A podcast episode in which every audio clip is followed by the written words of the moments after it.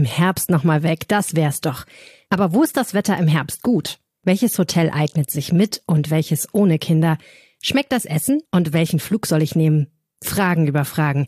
Wie gut, wenn man auf das Wissen von über 100 Reiseexperten zurückgreifen kann. Das geht im Reisemarkt am Flughafen Düsseldorf. Sogar sonntags. Der Reisemarkt hat sieben Tage die Woche auf und berät euch ganz individuell. Und wenn ihr euren Urlaub im Reisemarkt bucht, könnt ihr zurzeit auch noch 500 Euro Reisegeld gewinnen. Und einen habe ich noch.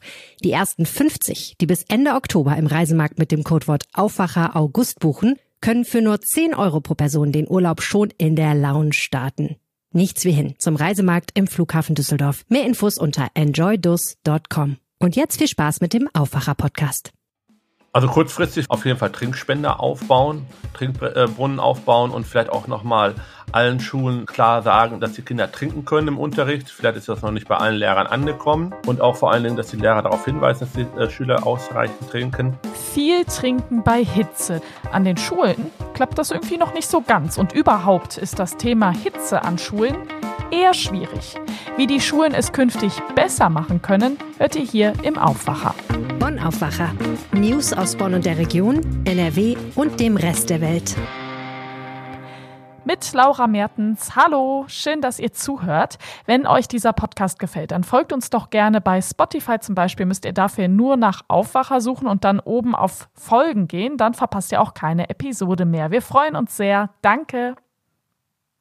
Im zweiten Teil des Aufwachers geht es um ein alltägliches Problem. Müdigkeit kennen wir alle, ne? Manchmal hilft nur noch der Kaffee, damit wir den Tag überleben.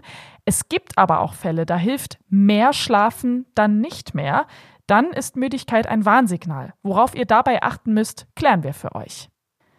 Wir fangen mit den Meldungen aus Bonn an. Das Bonner Beethoven-Denkmal ist diesen Sonntag erneut feierlich enthüllt worden. 177 Jahre nach der Einweihung gab es einen Festakt mit Darstellern in historischen Kostümen. Gut 1000 Menschen waren mit dabei. Das alte Hauptpostamt diente als Kulisse. Dort wehte die preußische Fahne. Der Balkon war mit rotem Samt umrahmt. Das historische Fest sollte eigentlich schon zum 175. Jahrestag des Beethoven-Denkmals vor zwei Jahren stattfinden. Wegen der Corona-Pandemie musste es jedoch verschoben werden. Die kürzlich abgeschlossene Sanierung des Denkmals hat jetzt einen neuen Anlass für die Feierlichkeiten geboten. Vor der Enthüllung der Statue gab es einen Festumzug und ein zweistündiges Festhochamt mit Stadtdechant Wolfgang Picken. Bei der Enthüllung sorgten dann 25 Bonner Vereine zusammen mit zahlreichen kostümierten Beteiligten und Zuschauern dafür, dass auf dem Münsterplatz ein ähnliches Ambiente herrschte wie im Jahr 1845. Frauen in üppigen Kleidern und Männer mit Frack und Zylinder zierten den Münsterplatz und die Bonner Oberbürgermeisterin Katja Dörner fand sich in ihrem historischen Kostüm in einer ganz besonderen Rolle wieder, die der britischen Queen Victoria, die 1845 bei der Einweihung zugegen war. Bahnreisende aufgepasst, der RE8 zwischen Köln und Neuwied fällt ab heute für mehrere Wochen aus. Normalerweise verkehrt der Zug rechtsrheinisch zwischen Neuwied über Bonn und Köln bis Mönchengladbach. Ab heute wird er jedoch bis Mitte September gar nicht fahren. Grund dafür ist der hohe Krankenstand bei der Deutschen Bahn. Einmal täglich fährt von montags bis freitags ein Bus als Schienenersatzverkehr zwischen Linz und Bonn-Beuel. Die Abfahrt in Linz ist um 6.30 Uhr, Ankunft in Bonn-Beuel eine Stunde später, also 7.30 Uhr. Dazwischen werden die Halte Erpel, Unkel, Bad Honnef, Röndorf, Königswinter, Niederdollendorf und Bonn-Oberkassel angefahren. Die Bahn kämpft weiter mit Personalproblemen, deshalb ist vereinzelt mit weiteren Zugausfällen zu rechnen. Das geplante Neubaugebiet Deichmannsaue in Bad Godesberg nimmt Form an. Erste Abrissarbeiten haben bereits stattgefunden. Die neuen Gebäude entstehen auf rund 8000 Quadratmetern direkt gegenüber dem Bundesamt für Bauwesen und Raumordnung. Die Bundesanstalt für Immobilienaufgaben möchte dort bis zu 100 Wohnungen für Bundesbedienstete bauen. Mittlerweile steht auch ein erster Entwurf fest, nachdem die Deichmannsaue bebaut werden soll. Der besteht aus sechs einzelnen Gebäuden, die entsprechend auf dem Grundstück verteilt werden. Neben Wohnungen Wohnungen soll es auch eine Kita und ein Seniorenwohnheim sowie Stellplätze für Autos geben. Der Großteil des bisherigen Baumbestands auf dem Areal soll laut den Planungen erhalten bleiben. Danke an die Kolleginnen und Kollegen aus Bonn. Die Sommerferien sind vorbei, der Sommer aber noch lange nicht. Die Schule hat wieder begonnen und das mitten in einer Hitzewelle. Wie sollen Schulen in Zukunft mit dem Thema Hitze umgehen? Darüber diskutiert gerade die Politik. Mein Kollege Christian Schwertfeger ist dafür heute im Aufwacher zu Gast. Hallo Christian. Hallo, grüße dich. Klassenzimmer mit großen Fensterfronten, am besten noch so die pralle Sonne drauf und dann noch Unterricht bis nachmittags. Das ist ziemlich ätzend, das kenne ich auch noch so aus meiner Schulzeit. Also grundsätzlich kann man wirklich sagen, Hitze und Unterricht schlechte Kombi. Jetzt hat das Schuljahr gerade begonnen und die Hitze ist da. Was hat das denn für Auswirkungen? Also wie du schon gerade sagtest, ähm, das ist eine sehr schlechte Kombination, wenn man im Klassenraum sitzt und es ist sehr heiß. Also äh, es hat äh, natürlich die Auswirkung, dass äh, bei einer bestimmten Wärme, äh, dass man äh, Kopfschmerzen kriegen kann, äh, dass einem schlecht werden kann, dass man müde wird, träge wird, äh, dass man halt nicht richtig lernen kann. Und äh, das ist natürlich ein Problem. Ja, hier in NRW bei uns gab es ja auch einen ganz konkreten Fall. Da ist eine Achtjährige wegen der Hitze sogar kollabiert. Kannst du das noch mal kurz erzählen? Was war da los? Das ist hier im Rheinland passiert. Schulnamen und Stadt sollen wir nicht nennen, ähm, hat uns die Mutter äh, drum gebeten.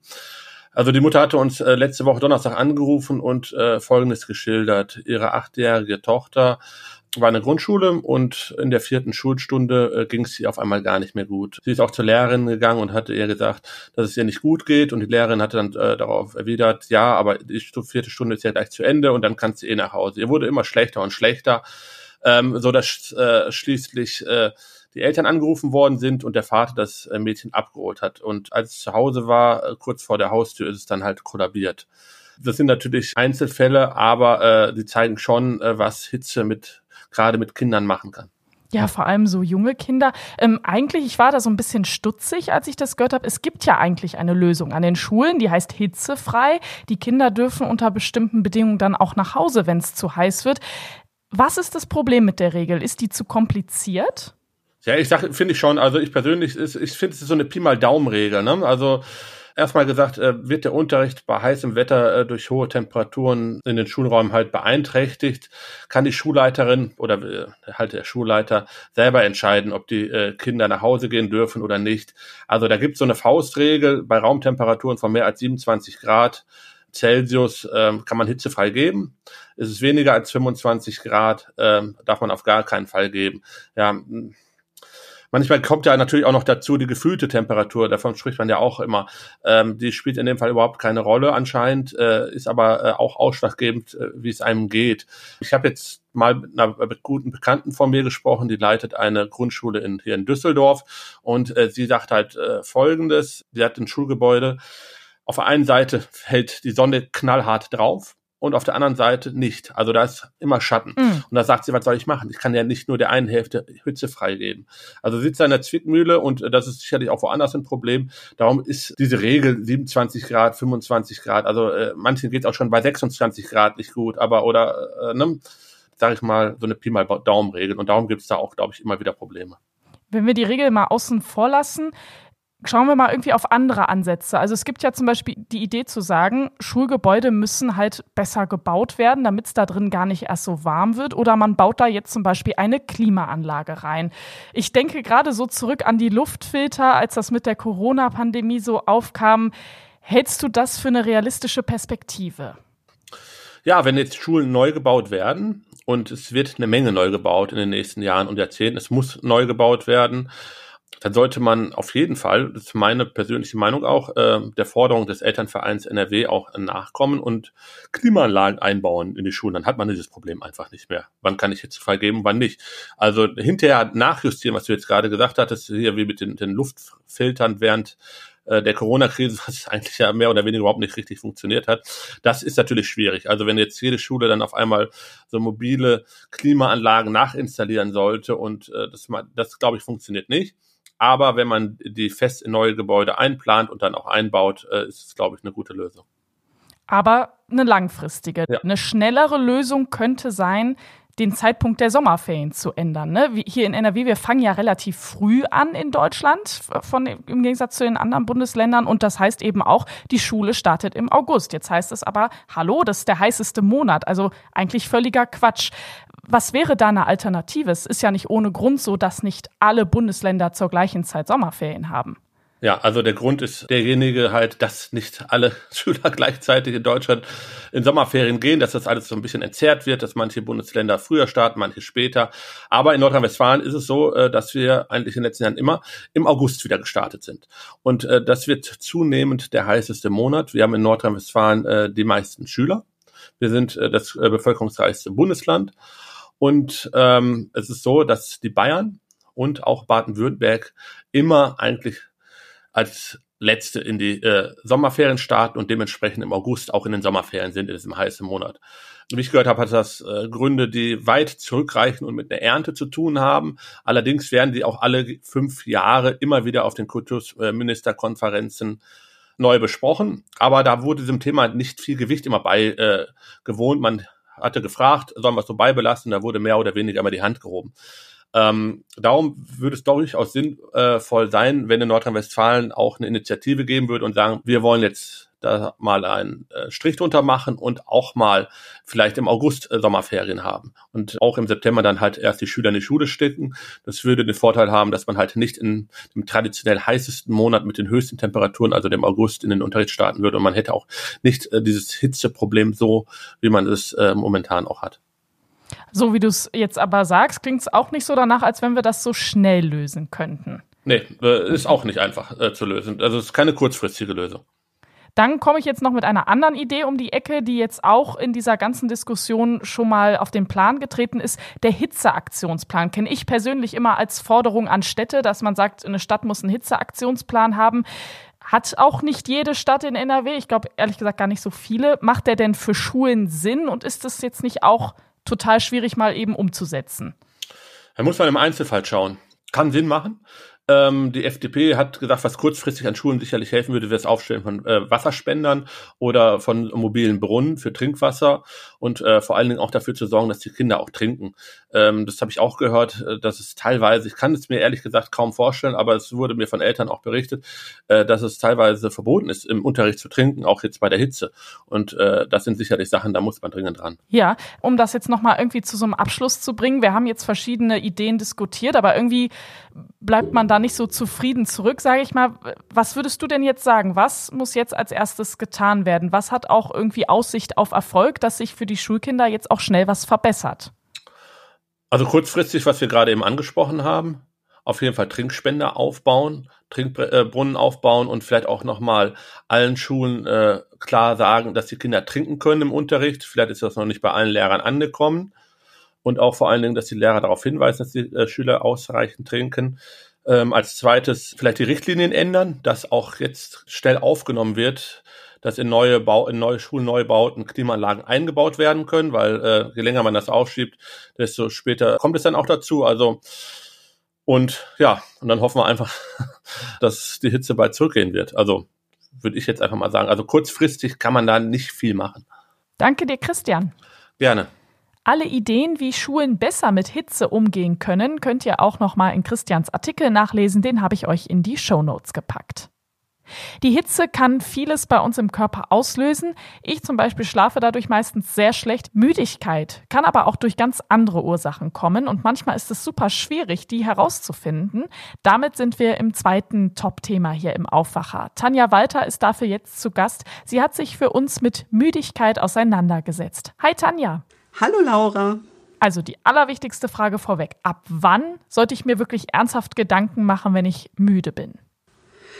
Ja, sich mal unausgeschlafen zu fühlen, das kennt ja jeder. Ähm, allerdings ähm, sollte man darüber nachdenken, ob man vielleicht einen Arzt besucht, ähm, wenn so die klassischen Hausmittel nicht mehr helfen.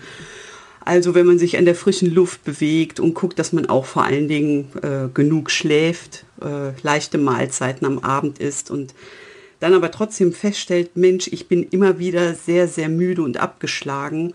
Die Mediziner, mit denen ich gesprochen habe, äh, haben gesagt, wenn man vier bis sechs Wochen lang mehr als dreimal in der Woche müde ist, ähm, dann ist das eigentlich ein Alarmsignal und dann sollte man gehen. Ebenso, wenn man merkt, man ist sehr unkonzentriert und vergesslich oder ähm, wenn man sich körperlich nur ganz leicht anstrengt, dann ist man sofort total platt und kann seinen normalen Tagesablauf nicht mehr bewältigen. Was kann denn alles dahinter stecken? Ja, sehr häufig, das ist ja auch sehr naheliegend, ist, dass die ähm, Menschen, die betroffen sind, gar nicht ähm, richtig regelmäßig schlafen oder Ein- und Durchschlafstörungen haben. Ähm, vielen ist das gar nicht bewusst. Also mir hat der ähm, Hausarzt, mit dem ich sprach, ähm, der ähm, Dr. Jens Wasserberg, ähm, hat mir gesagt, äh, eigentlich kann man sagen, er hat jeden Tag Leute, die in seine Praxis kommen und über Müdigkeit klagen. Und in 90 Prozent der Fälle kann man sagen, ähm, da liegt es wirklich am Schlafen. Aber es ist eben nicht immer der Schlaf. Ähm, es können psychische Probleme dahinter stecken, ähm, ebenso wie körperliche ähm, Probleme. Zu den psychischen Problemen zählen zum Beispiel ähm, Depressionen oder Stress, Burnout ähm, oder eben eine lange Liste an äh, körperlichen Faktoren. Also ganz typisch ist zum Beispiel Schilddrüsenerkrankungen. Vor allen Dingen, äh, wenn man eine Unterfunktion hat, dann wird man sehr müde und sehr abgeschlagen oder ähm, auch chronische Entzündungen. Daran denkt man zum Beispiel gar nicht so direkt. Rheuma oder ähm, Morbus Crohn, auch Schilddrüsenentzündungen, überhaupt ähm, Entzündungen, chronische Entzündungen im Körper. Oder was wir jetzt eben in Zusammenhang mit der Pandemie und nach er äh, Corona-Erkrankungen haben, ähm, sind ja auch chronische Erschöpfungssyndrome. Also die, äh, dieses Fatigue-Syndrom, davon haben vielleicht einige schon mal gehört. Okay, sagen wir mal, ich gehe jetzt in eine Praxis, weil ich eben ständig müde bin. Was machen die dann eigentlich mit mir? Die erste Anlaufstelle ist eigentlich immer ganz gut, äh, dann zum Hausarzt zu gehen, denn der kennt einen ja äh, auch in seinen Lebensumständen. Das heißt, ähm, der weiß in der Regel oder er fragt das auch ähm, bei dann den, dem ersten Kontakt, wie es einem geht, wie es familiär steht, was vielleicht beruflich nicht in Ordnung ist, ob man Stress hat. Ähm, der untersucht einen körperlich, also auch da kann man schon Hinweise finden, ist der Puls in Ordnung, ist der Blutdruck okay ähm, wenn es Abweichungen gibt, vielleicht auch ein EKG schreiben, weil auch Herzerkrankungen können hinter Müdigkeit ähm, stehen. Und dann ist ein wichtiger Punkt, Blutwerte zu ermitteln. Denn ähm, in, im Blut kann man Hinweise finden, beispielsweise auf Schilddrüsenerkrankungen, man kann darüber Entzündungswerte bestimmen, also wenn man eben zum Beispiel Rheuma hat oder auch ähm, eine chronische Schilddrüsenentzündung. Und man findet da natürlich Hinweise auf ähm, Vitalstoffmängel, also zum Beispiel wenn man zu wenig ähm, Eisen hat, äh, die Eisenvorräte nicht mehr in Ordnung sind, ähm, Folsäuremangel, Vitamin B12-Mangel oder Vitamin D-Mangel. Dankeschön, Tanja Walter. Sehr gerne. Das könnt ihr heute im Blick behalten. Bundeskanzler Olaf Scholz reist heute nach Norwegen. Er berät mit den fünf nordischen Staaten über Energie und Sicherheit. Außerdem soll es um den NATO-Beitritt von Finnland und Schweden gehen. In Berlin beginnt heute der Prozess um einen Mann und seine Schwester. Die beiden sollen beim Betrieb ihres Testzentrums betrogen haben und damit mehrere Millionen Euro erbeutet haben. Students for Future hat eine Radtour nach Berlin gestartet. Die Aktion ohne Kerosin nach Berlin läuft noch bis September. Dann gibt es eine große Demo in der Hauptstadt. Wir schauen aufs Wetter zum Schluss. Die Hitzewelle bleibt noch etwas bei uns. Heute 27 bis 31 Grad dazu bewölkt. Stellenweise wird das auch so richtig schwül und drückend, weil dann auch teilweise Regen und Gewitter runterkommen. Morgen dann genauso heiß, aber es bleibt trocken, aber auch trotzdem wolkig. Die Sonne sehen wir eher ein bisschen weniger. Das war der Aufwacher vom 15. August mit Laura Mertens. Schön, dass ihr mit dabei wart. Bis bald. Ciao. Mehr Nachrichten aus Bonn und der Region gibt's jederzeit beim Generalanzeiger. Schaut vorbei auf ga.de.